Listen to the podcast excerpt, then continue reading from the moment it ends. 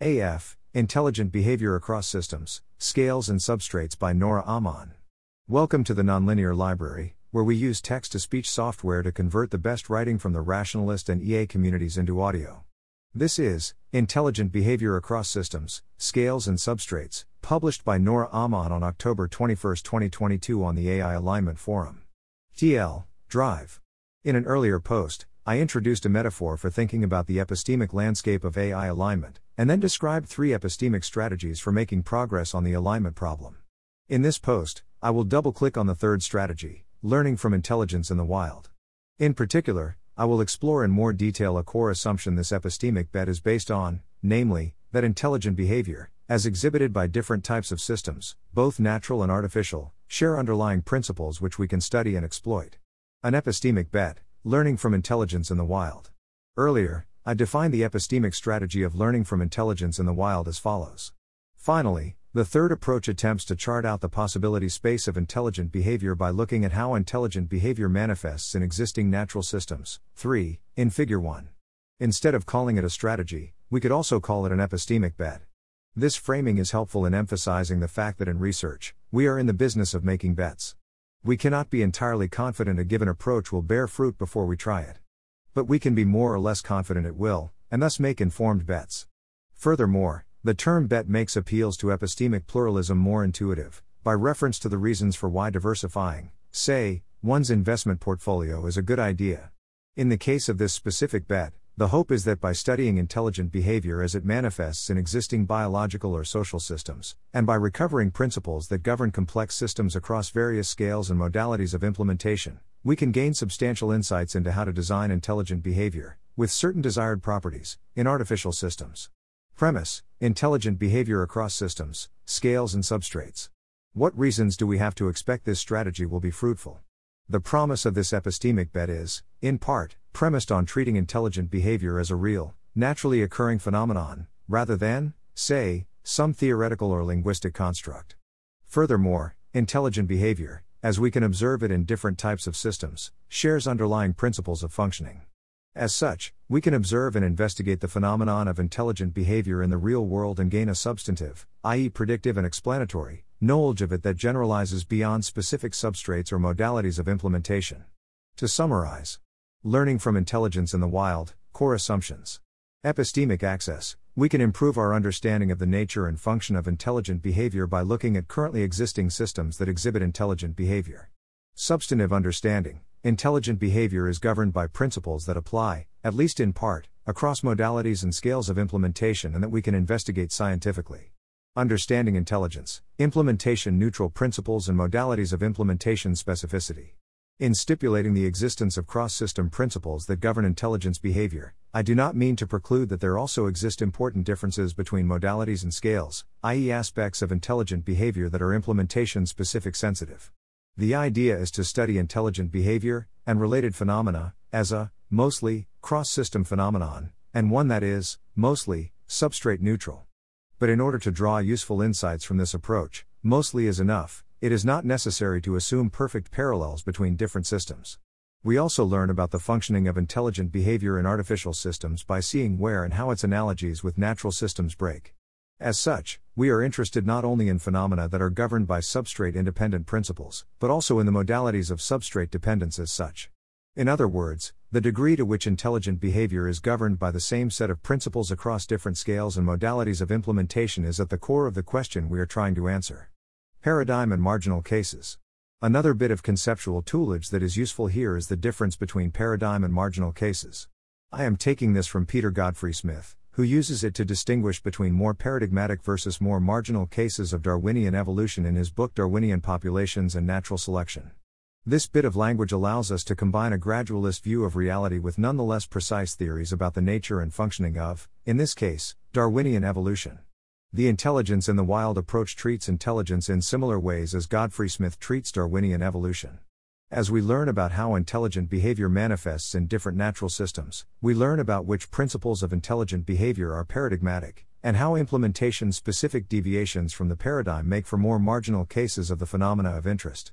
This way of thinking about intelligent behavior, a view that allows for paradigm and marginal cases, is also a view that is interested in intelligent behavior as it manifests in real, physically instantiated systems, as opposed to idealized ones. Importantly, whenever a system or process is implemented in the physical world, once it becomes thus realized, it ceases to be an idealized system. Examples of this premise in action. This has been pretty theoretical so far. Let's add some concreteness to what research under this approach might look like. A rough sketch of cross-system, analogy-based reasoning about intelligent behavior. Understanding intelligence as real in the sense outlined above implies that it can be insightful to compare and contrast the way intelligent behavior manifests across different systems.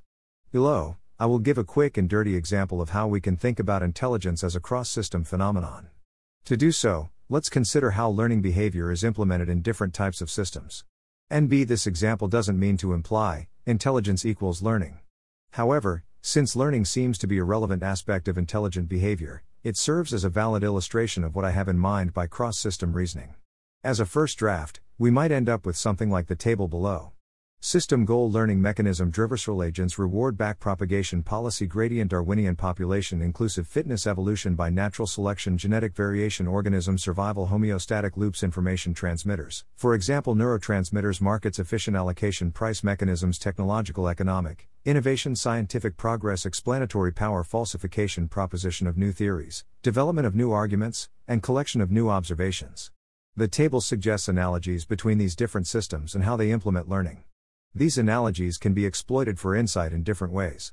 They might simply act as an inspirational crutch by letting us come up with new questions to ask about our target system or form new hypotheses we can subsequently test.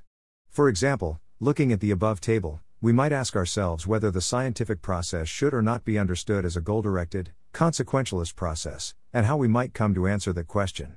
They can be used to exploit a knowledge gradient, the idea being that if we have a more gears-level understanding of the functioning of System A, compared to System B, and if the analogy between A and B holds to a sufficient extent, then our knowledge of A may be helpful in making progress on understanding B. It may suggest something about the shape of the missing knowledge in B, or about where to look to find that knowledge, or even provide concrete insight into the mechanisms of B, for example, insofar as one believes that there exist parallels in the functioning of biological and cultural evolution. Our understanding of the intricacies of biological evolution can usefully inform what to look for when trying to improve, or critique, our understanding of the functioning of cultural evolution. When it comes not only to understanding but also to designing artifacts with specific functions, we can get ideas for ways to implement those functions by looking at how various other systems do it. And similarly, we can look at the ways other systems fail to reliably produce the desired function, to inform what failure scenarios to expect in our design systems. For example, insofar as the analogy between markets and ML systems holds, why do markets, currently, not fall, entirely, prey to Goodhart's law? Additionally, can we take inspiration from economic policies that aim to correct for negative market outcomes, for example monopolization, rent-seeking, etc., to find ways to make ML systems more robust? Caveat, how to, and how not to, use analogies. A note of caution is appropriate. When trying to learn from analogies between different types of systems, it is important to be aware of the epistemic challenges and potential pitfalls that come with this approach. The details of how an analogy is established often matter tremendously with regard to its validity. Any analogy holds only until it ceases to. Actual cognitive work and epistemological vigilance is required, as with any research approach. While an interesting-looking analogy can provide us with valuable inspiration, this can always only represent the start of any serious investigation. Sooner or later, intuitions have to be grounded in empiricism or formalization. On the upside, just as much as we might hope to learn from analogies, we can also hope to learn from disanalogies, if not more. Valuable insights can be gained from noticing the ways in which analogies break and from exploring the boundaries of their validity applicability. But can we say something more gears why about valid or invalid, useful or useless, cases of analogy drawing? I think we can. And I have found Herbert Simon's discussion in the Sciences of the Artificial particularly insightful in this respect. The inner system, of an artifact, is an organization of natural phenomena capable of attaining the goals in some range of environments, but ordinarily, there will be many functionally equivalent natural systems capable of doing this. The outer environment determines the conditions of goal attainment. If the inner system is properly designed, it will be adapted to the outer environment, so that its behavior will be determined in large part by the behavior of the latter p. 11-12. In short, Simon is arguing that many different inner environments can exhibit functional equivalence in their relationship to the outer environment. Simon goes on. We are seldom interested in explaining or predicting phenomena in all their particularity, we are usually interested only in a few properties abstracted from the complex reality. We do not have to know, or guess at, all the internal structure of the systems but only that part of it that is crucial to the abstraction. Resemblance in behavior of systems without identity of the inner systems is particularly feasible if the aspects in which we are interested in only arise out of the organization of the parts, independently of all but a few properties of the individual components p. 15-17. Here, Simon discusses which abstractions, away from implementation details, can be drawn without losing information relevant to the function or behavior in question. Putting these pieces together, we can say that an analogy is exploitable to the extent that the proposed analogy is based on a functional equivalence, and relevant abstractions, away from implementation details and towards organizational structural properties of the artifacts, can successfully be drawn. When such abstraction is possible, we can look at a class of behaviors and ignore a large part of their particularities while still being able to predict or understand said class of behaviors. Think about electricity. Electric energy that entered my house from the early atomic generating station at Shippingport did not simulate energy generated by means of a coal plant or a windmill. Maxwell's equations hold for both. The more willing we are to abstract from the detail of a set of phenomena, the easier it becomes to simulate the phenomena. Moreover, we do not have to know, or guess at, all the internal structure of the system but only that part of it that is crucial to the abstraction p. 16. According to the view I am trying to defend here, intelligent behavior, like electricity, is such a robust abstraction. And the fact that it is abstractable in this way makes the sort of cross-systems thinking that is fundamental to the intelligence-in-the-wild research bed epistemically permissible and promising. Cross-system research on intelligent behavior in the literature, the Levin Lab. An excellent example of how our perspective on the intelligent behavior phenomenon cashes out in concrete research endeavors is the body of work pursued by Michael Levin and his lab. I am mentioning his work here to show that this research program is not restricted to mere philosophizing, but ought to grow out of an engaged dialogue between empiricism, engineering and theory. Levin's work is most impressive in that regard. The following extract captures the high-level framing and motivations for their research and shows their commitment to a substrate-independent understanding of the intelligence phenomenon a. The fields of basal cognition, Buddhist philosophy, computer science, and cognitive science are all concerned with fundamental questions around intelligence. What is unique about certain configurations of matter that enable them to exhibit intelligent behavior? How do the kinds and degrees of intelligence differ across beings? What processes drive the expansion of intelligence on evolutionary time scales, and what causes changes in the intelligence of a being during its lifespan? How can we understand intelligence in a way that would enable us to create novel instances, as well as improve our own intelligence for life-positive outcomes for all? And from the same paper. One way to think about a general, substrate-independent definition of intelligence is centered on goal-directed activity, 11, 12. What is common to all intelligent systems, regardless of their composition or origin, is the ability to display a degree of competency in reaching a goal, in some problem space, despite changing circumstances and novel perturbations. Evolution enables the scaling of intelligence by exploiting biophysical mechanisms that enable progressively larger goal states, and thus progressively more complex causes of stress, to be represented and pursued. The emphasis on functional problem-solving, learning, and creative responses to challenges enables a focus on the central invariant of intelligence, not contingent facts and frozen accidents of the evolutionary journey of life on Earth. Given that intelligent behavior does not require traditional brains, 8, 10, and can take place in many spaces besides the familiar 3D space of modal behavior, for example physiological, metabolic, anatomical, and other kinds of problem spaces, how can we develop rigorous formalisms for recognizing, designing, and relating to truly diverse intelligences? From biology, Buddhism, and AI, care is the driver of intelligence, p. 3-4. The group does far more than just philosophize about intelligence, however. Their work is validated by concrete and tangible progress in synthetic biology, biorobotics and biomedicine. While it is outside of the scope of this post to give a comprehensive summary of their research program, I will drop a handful of examples here, and, hopefully, that will generate interest for people to explore Levin's work further. At a high level, Levin is interested in how evolution uses multiscale competency architecture to evolve bodies that solve a wide class of problems, including novel ones. The group does research on the dynamics of information processing in biological structures, understanding information processing temporally, for example memory, learning, as well as spatially, for example bioelectric control of tissue organism morphology, and is implementable both neurologically and somatically. Some concrete snappets. Work with flatworms, planaria, finding ways to exploit bioelectrical signals to make lasting, i.e. stable across reproductive generations, changes to the flatworm's morphology, for example adding a second head, without any changes to DNA, for example talc, elasticity without genetic change, bioelectric embryos and synthetic protoorganisms. More generally, morphogenesis as an example of the collective intelligence of cells, a sort of goal-directed, adaptive and robust to perturbation movement through morphospace, see for example talk, intelligence beyond the brain. The discovery design of xenobots, a self-assembling, living robots, see for example Poplar article, living robots made from frog skin cells can sense their environment or, interview, in conversation with Lex Friedman. The role of gap junctions, and other information sharing innovations, in the scaling of cognition, multicellularity, coordination and boundaries of self, see for example Poplar, cognition all the way down or, talk, understanding the collective intelligence of cells.